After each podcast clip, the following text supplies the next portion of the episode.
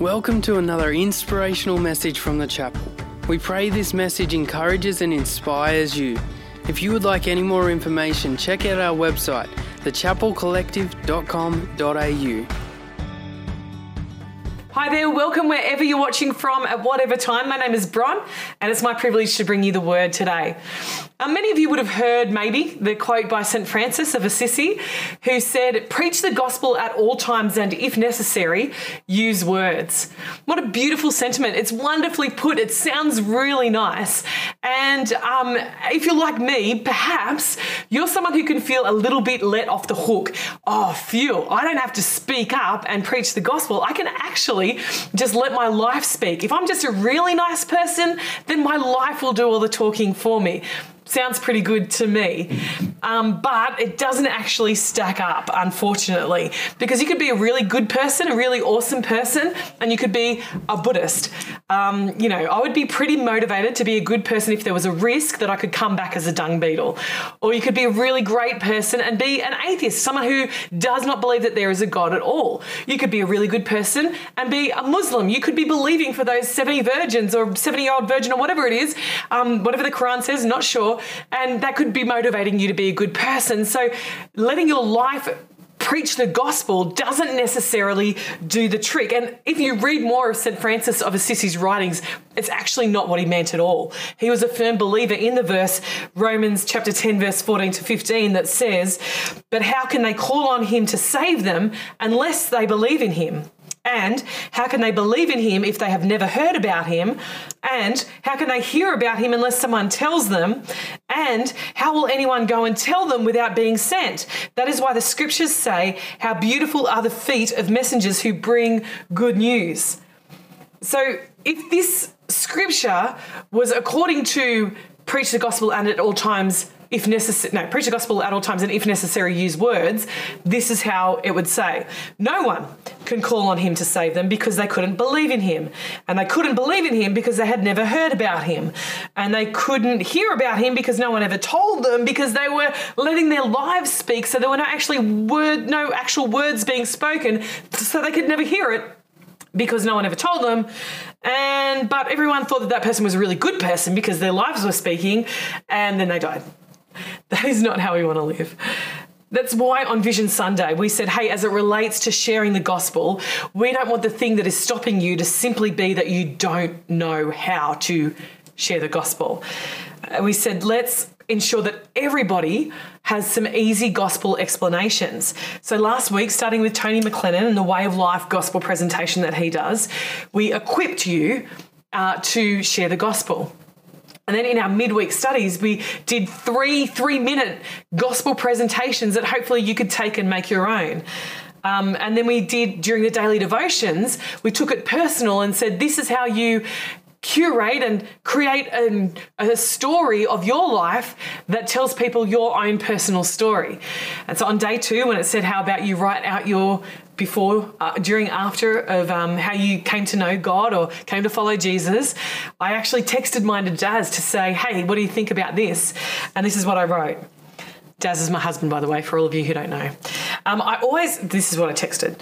I always felt like God was real. I prayed. Sometimes I even felt like a warmth, a presence with me. But I also wanted to live my life my own way. The problem was I was a people pleaser. So it was never my way. It was the way I thought that the people I was with wanted me to be. It was no way to live, chopping and changing all the time. And one day I just had the thought that God wanted better for me. So I decided I would pursue living His way, Him in charge, rather than me, and it has been the best way to live. And Daz texted back, I love this, Bron. And I texted back, doesn't say anything about Jesus. And then I texted, maybe that could be the follow up conversation. He didn't text me back. Uh, um, but after Daz did connect on Wednesday night, uh, he he said to me, Bron, the morality ladder that you did, you didn't actually you missed the gospel in it. And I was like, mm, probably the person teaching it should not be missing that. And so we're all on this journey together of how to better explain the gospel and how to better articulate it, and even our own story. Um, but what I want to do today is to bring in. We've got easy gospel explanations over here, and then this week in daily devotions, we're looking at living a life of love, and in the midweek study, living a life of love. That was all part of our go for Vision Sunday Sunday. And but what I'm going to talk about today is actually the middle, which is the courageous God conversations. It's what connects this life to the gospel. It, it, the life is vitally important. You can't say, "Hey, I'm a Christian," and be a jerk. Like that is not helping anybody. Um, and, and, you can't just preach the gospel and and not have this life over here. They're both vitally important. But something that connects this to this is courageous God conversations, and the subtitle is being a conspicuous Christian. A conspicuous Christian. So we don't want to be covert Christians. I had this beautiful, I knew this wonderful man once. Beautiful, lovely man, loved him. And he um, he was, you know, in our church. And at his funeral, he died as, at old age. We honoured him. It was a privilege to do it. But person after person came up and said, um, Oh, wow, I had no idea he was a Christian. Or oh, that was a beautiful service. Thank you. I did not know he had a faith. God has not called us to be covert Christians. We're not undercover here. Um, you know, you might say, well, he they connected it at the funeral. You guys connected it for him. Yeah, but but we're all meant to be conspicuous Christians. Now we're not meant to be callous Christians on the other side of that. You can all think of a Christian that you know who's very bold with his faith or her faith and able to speak it out loudly and proclaim it, but then they're just like they're, they're, they're rude or they're judgy or they've got no idea. There doesn't seem to be any love in them. They're not considerate. Um, we're not meant to be callous Christians. We're not meant to be covert Christians. We're meant to be courageous, conspicuous Christians. So let's pray for that this morning, or whatever time it is where you are. Lord, loving Lord, thank you that you've given us this life, this free life, this peace life with you, God. Lord, it's the best. Lord, I pray that we'd learn how to share it better. Give us wisdom, give us understanding, give us courage in Jesus' name. And I pray that today, as people listen to this message, that they would um, take their next step in, in what it means to be a courageous, conspicuous Christian. Amen. Okay, let's go to 1 Peter chapter 2 verse 11 and 12 from the message paraphrase which says, "Friends, this world is not your home. So don't make yourselves cozy in it." Don't indulge your ego at the expense of your soul. Live an exemplary life in your neighborhood so that your actions will refute their prejudices. Then there'll be won over to God's side. Okay, hang on, hang on, hang on. Then there'll be won over to God's side and be there to join in the celebration when he arrives. Oh, that is my joy, like my hope, my joyful hope is that people will be there to join in the celebration when he arrives, that they are won over to God's side. So, how? Live an exemplary life in your neighborhood so the actions refute their prejudices. What are the prejudices about Christians where you live? Your actions need to refute those. What are they? That Christians are all sissy, weak willed pansy boys? I don't know what they are, but you need to have actions that refute them. You need to be the kind of person that God calls you to be so that your love, your life of love, refutes their prejudices. But it needs to be connected to something so that then they'll be won over to God's side.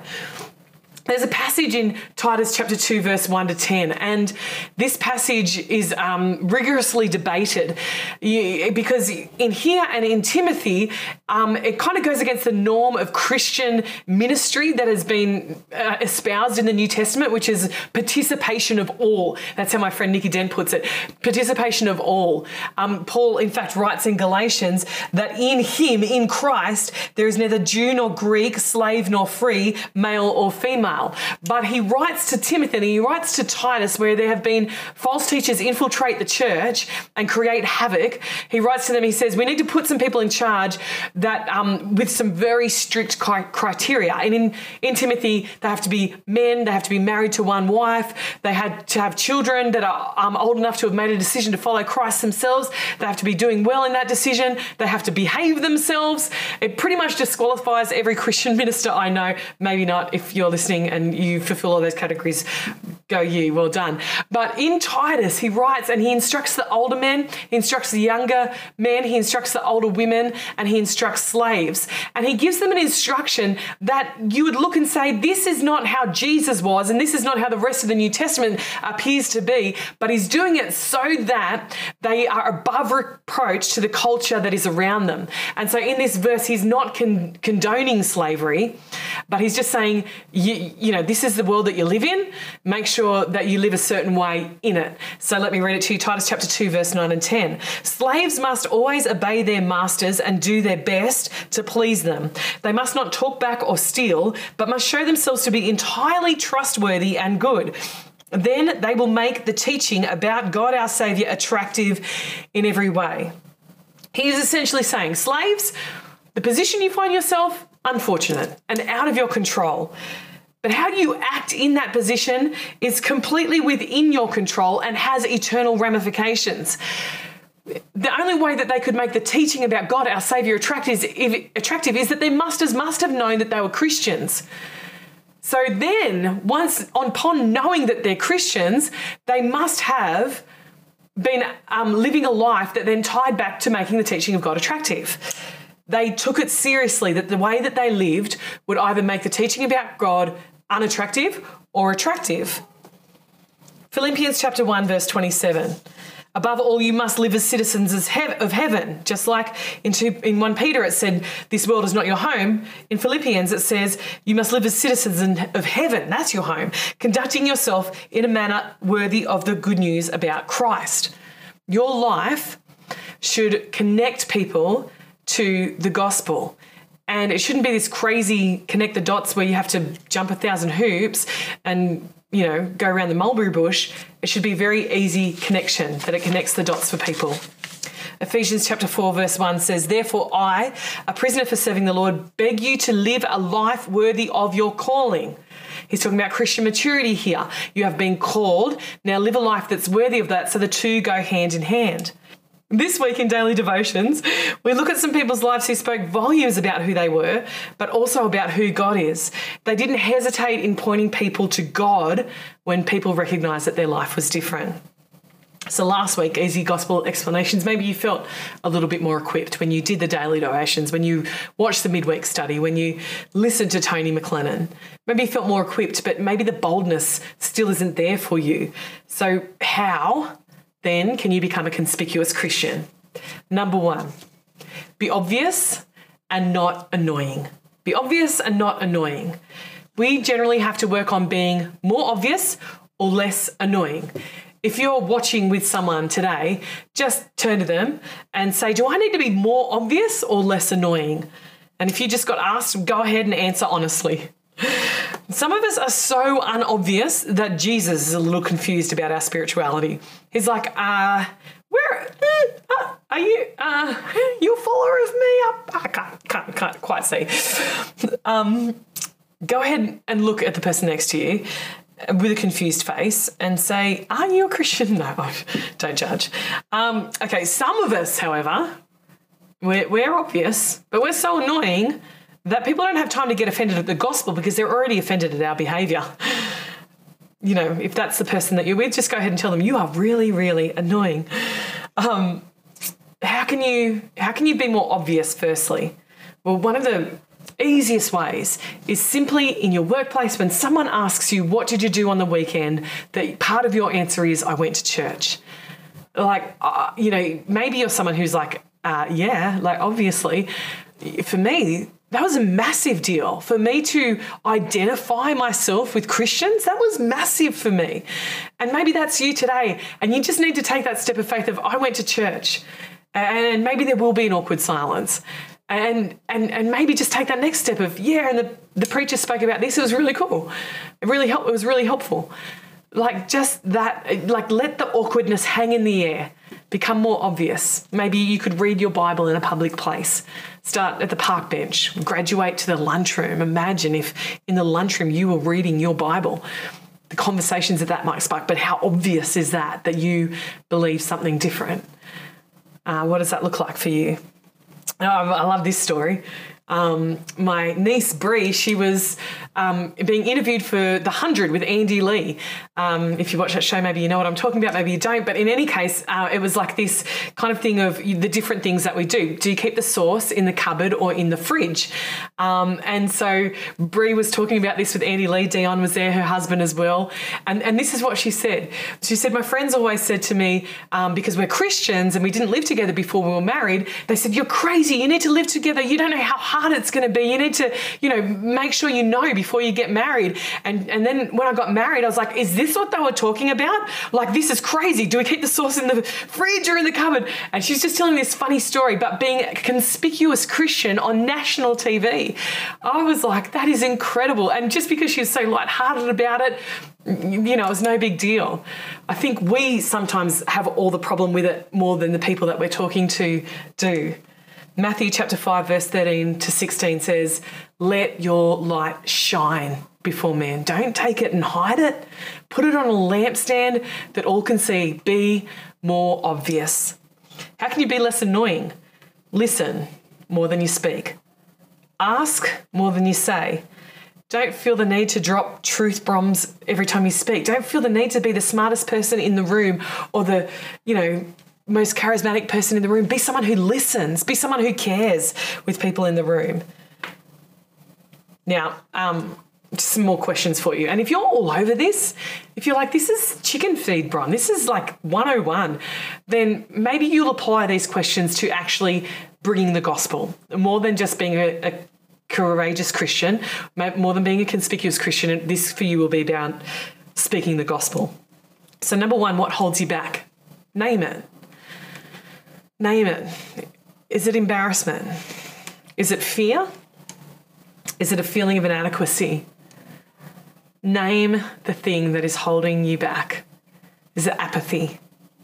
Have you just become a little bit lukewarm? Just name it like just in your heart before you and God. I don't need to know. Person next to you doesn't need to know. Just go ahead and name it. What is holding you back? You're too cozy in this life. You made the world your home. Name it. And then I would say, memorize a scripture for that exact thing. This is actually way easier than you would think. You're like, oh, I don't really know the Bible, Bron.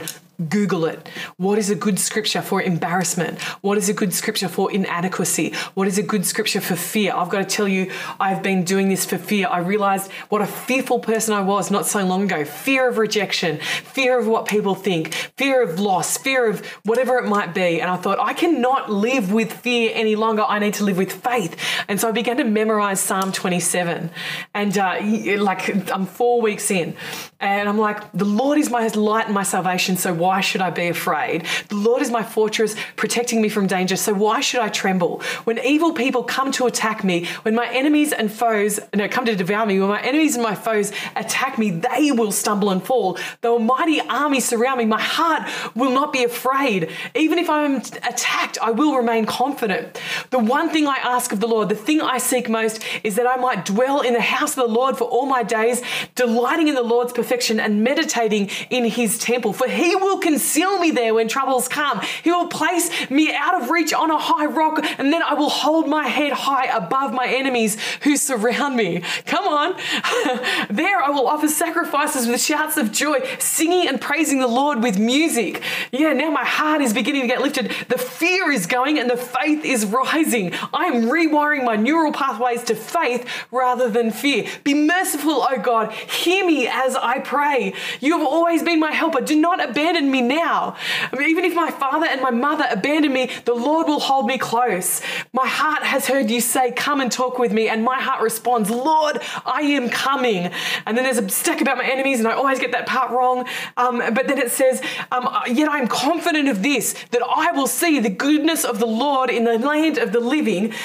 Be patient and wait for the Lord Be brave and courageous and wait patiently for the Lord. Oh man, it has rewired my thinking. I'm like, I don't get scared anymore. I'm not fearful anymore. And that'll get tested, I'm sure. But I've got this backlog of reframing and rewiring. And you can do that too. If you are embarrassed, you might like to remember Ephesians 1:16. For I'm not ashamed of the gospel, for it is the power of God unto salvation for all. You might, if you feel inadequate, you might like to memorize Philippians 4 13. I can do all things through Christ who gives me strength.